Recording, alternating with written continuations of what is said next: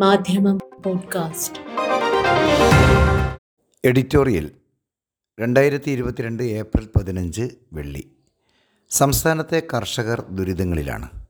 കർഷകരുടെ പ്രശ്നങ്ങൾക്ക് അറുതി വരുത്താൻ സഹതാപ വാക്കുകൾക്കും വാഗ്ദാനങ്ങൾക്കും അപ്പുറത്തുള്ള ഇടപെടലുകളും ചുവടുവെപ്പുകളും അനിവാര്യമാണെന്ന് വിശദീകരിക്കുകയാണ് ഇന്നത്തെ എഡിറ്റോറിയൽ.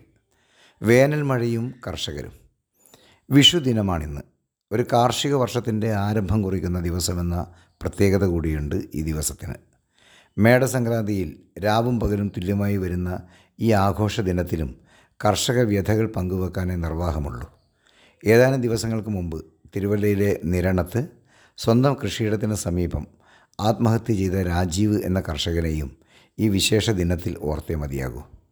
മുൻവർഷങ്ങളിലെ കൃഷി നഷ്ടത്തോടൊപ്പം ഇക്കുറി സംസ്ഥാനത്ത് അപ്രതീക്ഷിതമായുണ്ടായ കനത്ത വേനൽമഴയിൽ ഉള്ള കൃഷി കൂടി വെള്ളത്തിനടിയിലായതോടെയാണ് രാജീവിന് അതിജീവനം അസാധ്യമായത്. കാർഷിക ആവശ്യത്തിനും മറ്റുമായി വിവിധ ബാങ്കുകളിൽ നിന്നായി അഞ്ച് ലക്ഷത്തോളം രൂപ കടമെടുത്തിരുന്നു.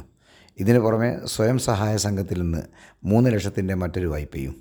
പാട്ടത്തിനെടുത്തതടക്കം ഒമ്പത് ഏക്കറിലായിരുന്നു രാജീവിന്റെ കൃഷി.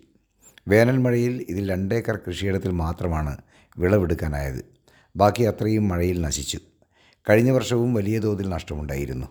നഷ്ടപരിഹാരം ആവശ്യപ്പെട്ട് ഇദ്ദേഹമടക്കമുള്ള ഏതാനും കർഷകർ ഹൈക്കോടതിയെ സമീപിച്ചിരുന്നു. ഈ കേസ് നടന്നുകൊണ്ടിരിക്കുകയാണ് ഇപ്പോഴത്തെ ദുരന്തം. ഇത് രാജീവിന്റെ മാത്രം ദുരിതകഥയായി ചുരുക്കാനാവില്ല. ഇരുപത് ലക്ഷത്തോളം വരുന്ന കേരളത്തിലെ കർഷക കുടുംബങ്ങളുടെ ഇപ്പോഴത്തെ ദയനീയ ചിത്രമായി തന്നെ ഇതിനെ കാണണം. കൃഷിയിൽ നിന്ന് പ്രതിമാസം നാലായിരം രൂപയെങ്കിലും വരുമാനം ലഭിക്കുന്ന പതിനഞ്ച് ലക്ഷത്തോളം കുടുംബങ്ങൾ കേരളത്തിലുണ്ടെന്നാണ് രണ്ടായിരത്തി ഇരുപത്തിയൊന്നിലെ നാഷണൽ സ്റ്റാറ്റിസ്റ്റിക്കൽ സർവേ പറയുന്നത്. ഈ കുടുംബങ്ങളുടെ ശരാശരി കടം രണ്ടര ലക്ഷം രൂപയാണെന്നും പ്രസ്തുത റിപ്പോർട്ട് വ്യക്തമാക്കുന്നു. കർഷകരുടെയും കർഷക തൊഴിലാളികളുടെയും അവരുടെ കുടുംബത്തിന്റെയും ദയനീയാവസ്ഥ മനസ്സിലാക്കാൻ ഈ കണക്കുകൾ തന്നെ ധാരാളം. കഴിഞ്ഞ അഞ്ച് വർഷത്തിനിടെ സംസ്ഥാനത്ത് ഇരുപത്തഞ്ച് കർഷകർ ആത്മഹത്യ ചെയ്തുവെന്ന നാഷണൽ ക്രൈംസ് റെക്കോർഡ് ബ്യൂറോയുടെ കണക്ക് കൂടി ഇതോടൊപ്പം ചേർത്ത് വായിക്കുക. ഏറ്റവും കൂടുതൽ ആത്മഹത്യ നടന്നത് രണ്ടായിരത്തി പത്തൊൻപതിലാണ് അഥവാ പ്രളയക്കെടുതിയിൽ എല്ലാം നഷ്ടപ്പെട്ടവരാണ് അന്ന് മരണത്തിൽ അഭയം തേടിയത് കാലാവസ്ഥ നോക്കി ചിട്ടപ്പെടുത്തിയ കാർഷിക രീതി നിലനിൽക്കുന്ന കേരളത്തിൽ നേരിയ കാലാവസ്ഥാ മാറ്റം പോലും ആ മേഖലയിൽ വലിയ പ്രത്യാഘാതങ്ങൾ ഉണ്ടാക്കുന്നുവെന്നാണ് ഇതിൽ നിന്നൊക്കെ മനസ്സിലാക്കേണ്ടത്. വേനൽ മഴയെ സാധാരണയായി ആശ്വാസം കുളിര് എന്നൊക്കെ കാവ്യാത്മകമായി മാധ്യമങ്ങളും മറ്റും വിശേഷിപ്പിക്കാറുണ്ട്. പക്ഷേ കർഷകരെ സംബന്ധിച്ച് അത് ആശ്വാസമല്ല. തികഞ്ഞ ആശങ്ക തന്നെയാണ്. മാസങ്ങളായുള്ള അധ്വാനത്തിന്റെയും കാത്തിരിപ്പിന്റെയും വില കണ്ണീരായി പെയ്തു വീഴുന്നതാണ് അവർക്ക് ഓരോ വേനൽ മഴയും. ഇക്കുറി മുന്നൂറ്റിയേഴ് കോടി രൂപയുടെ കൃഷിനാശമാണ് വേനൽ മഴയെ തുടർന്ന് കണക്കാക്കിയിരിക്കുന്നത്. ഒന്നര മാസത്തിനിടെ ഇരുപതിനായിരത്തി ഇരുന്നൂറ്റി തൊണ്ണൂറ്റി ആറ് പോയിന്റ് അഞ്ച് ഒൻപത് ഹെക്ടറിലെ കൃഷിയാണ് കാറ്റിലും മഴയിലും നശിച്ചത്. ഈ കൃഷിനാശത്തിന്റെ ഇരകളിൽ ഒരാൾ മാത്രമാണ് രാജീവ്. സംസ്ഥാനത്ത് അറുപത്തിനാലായിരം കർഷകർക്ക് വിളനാശമുണ്ടായി എന്നാണ് ഔദ്യോഗിക കണക്ക്. ഇതിൽ പലരും ആത്മഹത്യയുടെ വക്കീലാണെന്ന് അധികാരികൾ മനസ്സിലാക്കണം. ഒരു ഭാഗത്ത് വിളനാശമുണ്ടാകുമ്പോൾ അവശേഷിക്കുന്ന വിളകൾക്ക് ന്യായവില ലഭിക്കുന്നില്ല എന്നതും കർഷകർ നേരിടുന്ന വലിയ പ്രതിസന്ധിയാണ്. ഈ ദുരിത സാഹചര്യത്തിൽ കർഷകരെ ചേർത്ത് നിർത്തുകയാണ് സർക്കാരിന്റെ അടിയന്തര ബാധ്യത. നിർഭാഗ്യവശാൽ ചില പ്രഖ്യാപനങ്ങൾ ഉണ്ടാകുന്നുവെന്നല്ലാതെ കാര്യമായ ഇടപെടലുകൾ കാണുന്നില്ല. സർക്കാരും കാർഷിക വകുപ്പും നടത്തിയ ചില നീക്കങ്ങൾക്ക് തുടർച്ചയോ ഫലപ്രാപ്തിയോ ഉണ്ടാകുന്നില്ല എന്നതും യാഥാർത്ഥ്യമാണ്.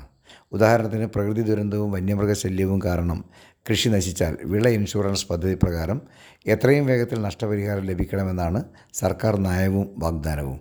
പക്ഷേ സംസ്ഥാനത്ത് ഈ വകയിൽ പത്ത് കോടിയിലധികം രൂപയാണ് ഇപ്പോഴും കുടിശ്ശികയായിട്ടുള്ളത്. ഇത്രയും തുകക്ക് ആനുപാതികമായ കൃഷിനാശത്തിന് ഇനിയും സർക്കാർ നഷ്ടപരിഹാരം നൽകിയിട്ടില്ല എന്നർത്ഥം. മറ്റു വകയിൽ ലഭിക്കേണ്ട നഷ്ടപരിഹാരത്തിന്റെ കാര്യവും ഏതാണ്ട് ഇതുപോലെ തന്നെയാണ്. തുടർച്ചയായി രണ്ട് വർഷം വലിയ നഷ്ടമുണ്ടായ രാജീവിന് ആകെ ലഭിച്ചത് രണ്ടായിരത്തി നാനൂറ് രൂപയാണ്. ഈ സാഹചര്യത്തിലാണ് കർഷകരോടുള്ള സർക്കാർ വാഗ്ദാനങ്ങൾ വെറും പൊള്ളയാണെന്ന പ്രതിപക്ഷ നേതാവിന്റെ ആരോപണത്തെ മുഖവിലക്കെടുക്കേണ്ടി വരുന്നത്. കൃഷിനാശത്തിന് പുറമെ ബാങ്കുകളുടെ ദയാരഹിതമായ ഇടപെടൽ കൂടിയാകുമ്പോൾ ദരിദ്ര കർഷകർക്ക് മറ്റു വഴിയില്ലാതാവുന്നു. ഇനിയും കർഷകരെ മരിക്കാൻ വിടാതെ പ്രതിസന്ധിയെ മറികടക്കാൻ സമഗ്രമായ കർഷക പുനരുജ്ജീവന പദ്ധതി തന്നെ ആവിഷ്കരിക്കണം. ഈ പദ്ധതി കാലാവസ്ഥാ മാറ്റങ്ങളെ കൂടി കണക്കിലെടുത്തായിരിക്കണം. ഞാറ്റുവേല എന്ന പേരിൽ ഗണിച്ച് തയ്യാറാക്കിയ കാർഷിക കലണ്ടറിനെ മാത്രം അടിസ്ഥാനമാക്കി മാറിയ കാലാവസ്ഥയിൽ ഇനി കൃഷി മുന്നോട്ട് കൊണ്ടുപോകാനാവില്ല. അതിനാൽ കാലാവസ്ഥയിലുണ്ടായ മാറ്റങ്ങളെ അറിയാനും അത് കർഷകർക്ക് ഉപകാരപ്രദമാം വിധം സംവേദനം ചെയ്യാനുമുള്ള സാങ്കേതിക വിദ്യകളും സ്വായത്തമാക്കേണ്ടതുണ്ട്. അതിനുതകും വിധമുള്ള മാറ്റത്തിന് സർക്കാരും കൃഷി വകുപ്പും തയ്യാറാകണം. മാധ്യമം പോഡ്കാസ്റ്റ്.